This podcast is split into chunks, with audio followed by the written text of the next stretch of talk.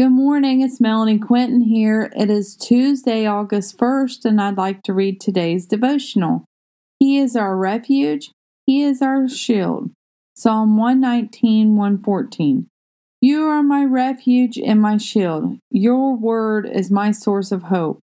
Lord, you are our refuge. Lord, you are our shield. Lord, your word is our source of hope.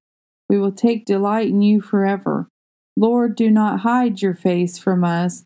Help us to know who you are. Lord, give us today our daily bread.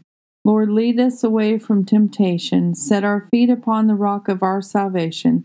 Guide us, great Jehovah. Where do you need to take refuge in the Lord?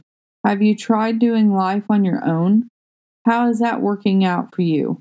In order for growth and change, we have to step out of our comfort zones. We can't remain in them and expect a different outcome. Trust in the Lord today to steer you through life's roller coasters.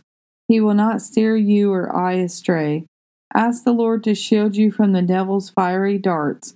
He is faithful to do as he is asked. Do not take refuge in anything but the Lord, for the Lord is the only one that is fully true to his word.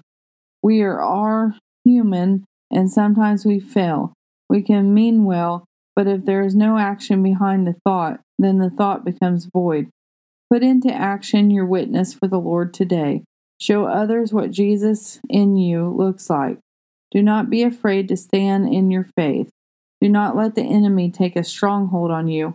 Instead, rebuke him in Jesus' name. Have a blessed day, inspired by God on 8 1. Thank you.